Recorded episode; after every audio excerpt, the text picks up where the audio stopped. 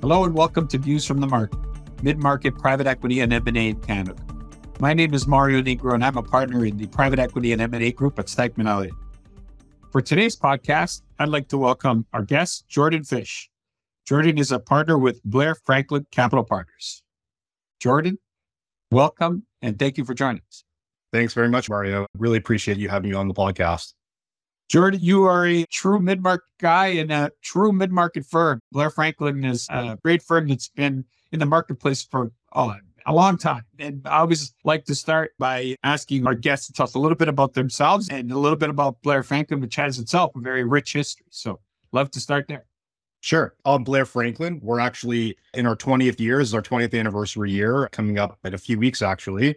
And over those 20 years, we've done over 300 mandates in excess of $300 billion.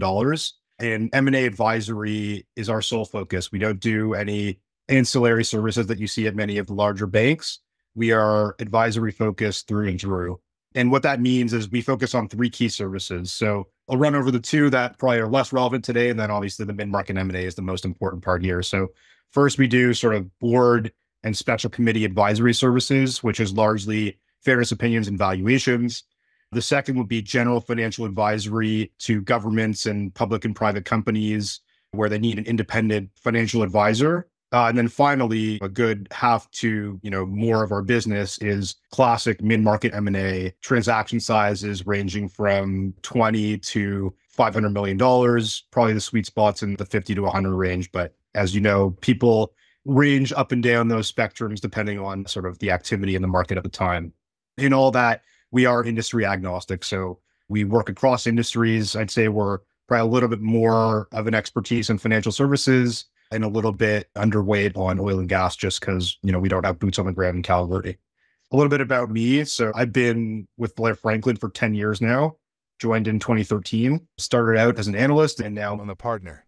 Uh, and have worked in a wide array of mandates over my tenure financial services, consumers, industrials, power utilities, you name it, I've sort of seen it all for many aspects and really sort of honing those skills of advising entrepreneurs and senior leadership of all those companies on really the most important transactions of their lives and careers, particularly when we talk about mid-market M&A. And so my day job is an M&A and financial advisor, but I also moonlight as a therapist for these M&A transactions for the entrepreneurs that we see obviously very important to founders and entrepreneurs who have built up their business over 20 plus years and are undertaking a transaction that's going to fundamentally shift their lifestyle and the way they view the world. And it doesn't really get real for founders until we get involved and they start seeing bids for their companies. So that's a little bit about the firm and sort of my career and looking forward to chatting more about all those aspects that the two of us see on a day to day basis.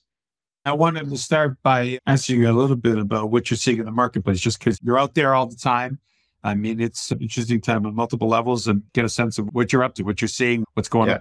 So I'd say we see activity start in 2023 coming into the spring and now early summer has increased. So there's a lot more activity in terms of entrepreneurs looking to engage financial advisors, looking to sort of ahead to a sale process later in the year.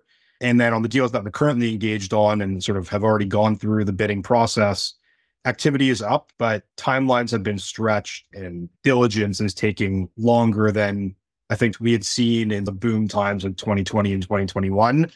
Buyers are being more cautious and they really want to get into the nitty gritty. So that's the overview. And then obviously sellers are putting more time up front into making sure they have clean, crisp answers to all the sort of the buyer diligence questions when you talk about activity being up, you're out there. You're still seeing sellers, even in this market, interested in selling.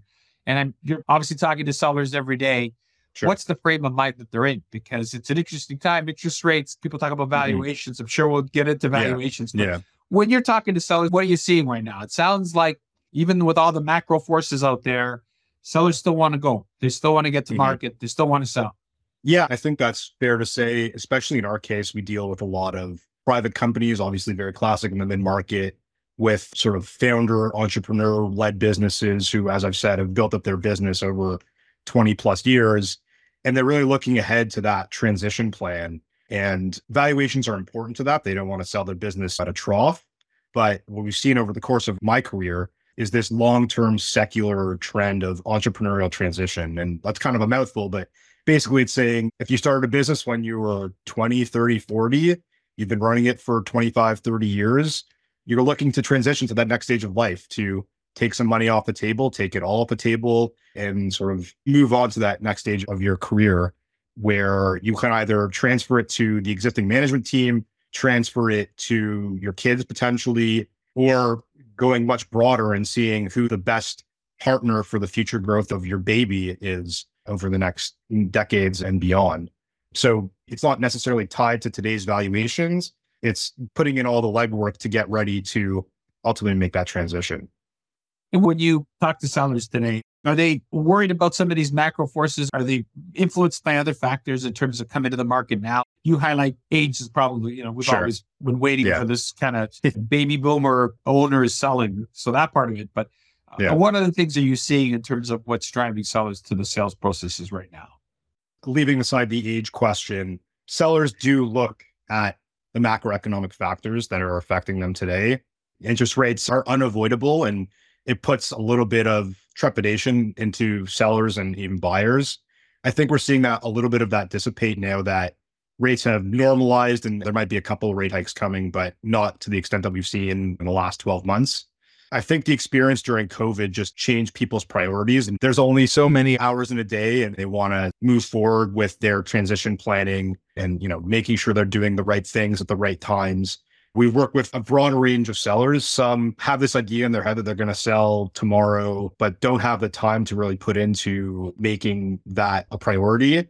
And there's other sellers that we've worked with who have gone through an extensive long term strategy process and they're looking five, ten years in the future and what's best for the business. And at that point, they're looking to transition leadership over that period of time and we work with a lot of founders who are very thoughtful in how they approach this sort of momentous occasion. And so that's kind of what we're seeing on the entrepreneurial transition. I have to ask you, how's valuations playing out there? I mean, we went yeah. through the crazy years of 21 and maybe 22 when, you know, yeah. sellers were jumping to the market because valuations were so high. Are mm-hmm. you seeing leveling off? Are you noticing any kind of change in mentality from sellers when it comes to valuations, or at least expectation management has changed.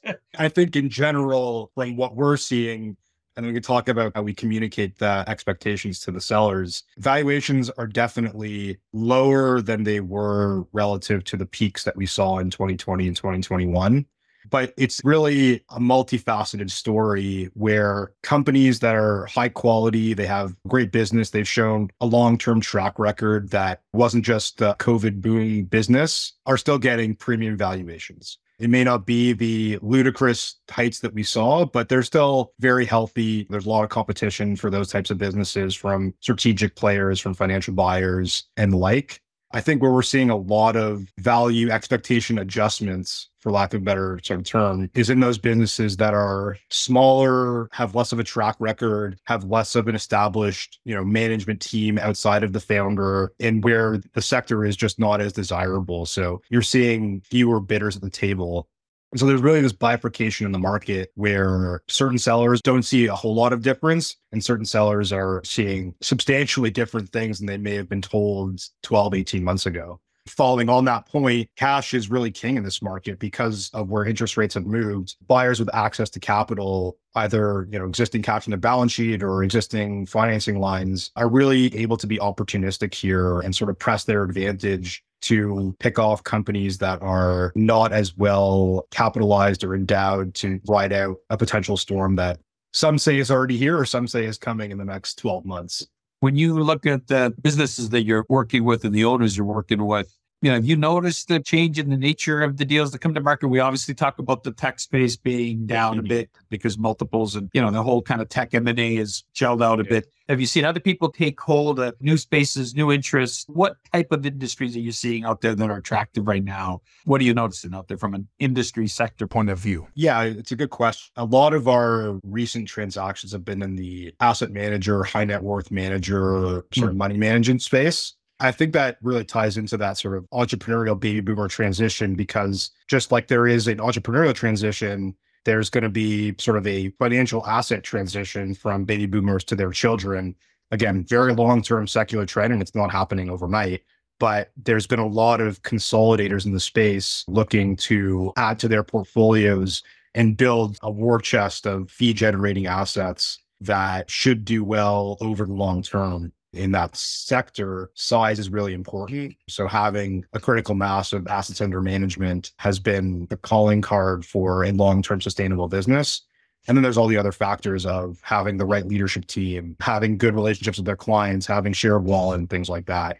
Other sectors that we've been seeing are more industrial in nature recycling businesses, construction related businesses, which has been surprisingly resilient relative to what you would think would be a housing slowdown. So, you know, we play in a bunch of different markets. As I said off the top, I say financial services is kind of our bread and butter, and we're not seeing any slowdown in that space. So it's interesting, even with the interest rate increase, the financial services space hasn't really slowed down at all. The activity is still strong. Yeah. And again, there's obviously nuances within the market, but the sector that we've done the most transactions in are high net worth asset managers and people of high net worth with their money at these sort of premium managers. They're affected by interest rates and obviously their equity portfolios have been affected. But over the long term, there's still this appetite for acquirers to have these types of assets and roll them up. So it's a very PE roll up strategy space.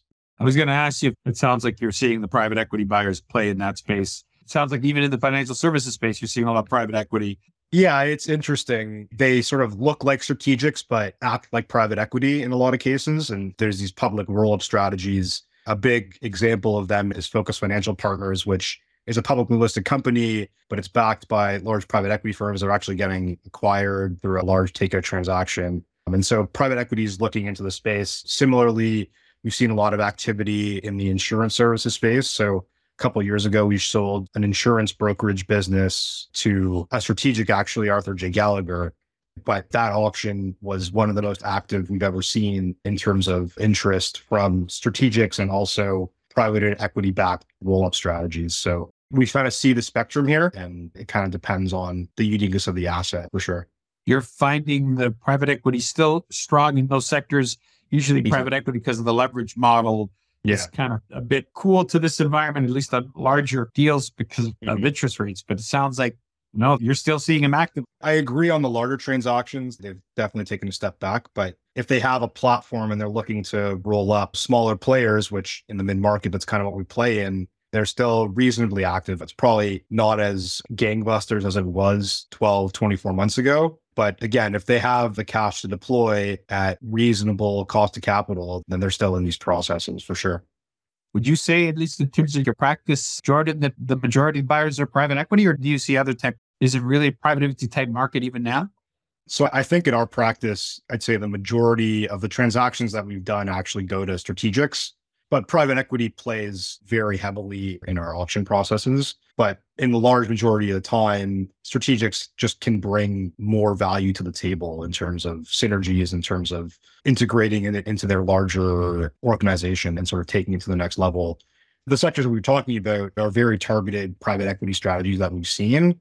And there are fewer sort of synergies that can be brought by a large strategic. So private equity has much more even footing in those scenarios. But I'd say in general, we're setting up a buyer's list for one of our clients, you know, and obviously sector dependent. 90% is probably too high, but you know, a large majority of the potential buyers that we reach out to are going to be strategic because we know they are very often the likely buyer here. But you go to everyone because you never know someone's going to surprise you with a good bid and take it from there. I ask all our guests, Jordan, the crystal ball question, where they think the market's going. And we obviously saw the latest economic numbers that the mm-hmm. Canadian economy is doing well. And so we, we may actually yeah. see more interest rate increases. But I want to get your perspective on what you're seeing in terms of activity forward looking mm-hmm. and where you think your practice is going in terms of activity and what you're seeing in space and sectors as we go forward. Yeah, in terms of activity, I think it'll still be relatively robust through the end of the year obviously pending what the Bank of Canada and the Fed and even the US Congress does over the debt ceiling and interest rates. You know, as I said before, we're seeing a lot of sellers thinking about the future. They want to put in the upfront work now to prepare their business for a transaction. And we'll assess market conditions, you know, in the fall or maybe early in the new year. And if conditions are favorable or even just reasonable, we're going to be hopefully launching a few processes in that time it's a crystal ball. So, uh, you know, hopefully we're just as busy as you are, and I'm sure you're quite active. And we're seeing a lot of buyers who are just asking us, what are you working on? We have capital to deploy. We're open for business. And so I think that's all positive in terms of activity sort of for the next 12 months or so. In terms of sectors, we've seen, as we talked about, a couple different sectors that we've seen over the last little while. I think, again, sort of those secular trends are going to be important over the next 12 months. And we're chasing a few different leads in financial services, in office products, in recycling and industrial waste. So, again, we're generalists. So we kind of see the gamut. Hard to really say what sector is going to be the one to watch over the next 12 months, but we're there talking to sellers across the spectrum. I know you spend a lot of time in financial services. I mean, just the sense of when mm-hmm. tech's going to come back and what you're seeing from even from financial mm-hmm. services side, because I know tech yeah. is a big player in financial sure. services. Yeah, and obviously the tech valuations and just tech in general, the shine has come off that sector over the last 12 months. And I think the most important factor coming back to sort of our outlook on the market is that tech for the longest time was a growth story through and through. And what revenue growth were you seeing quarterly over quarter, active users and things like that?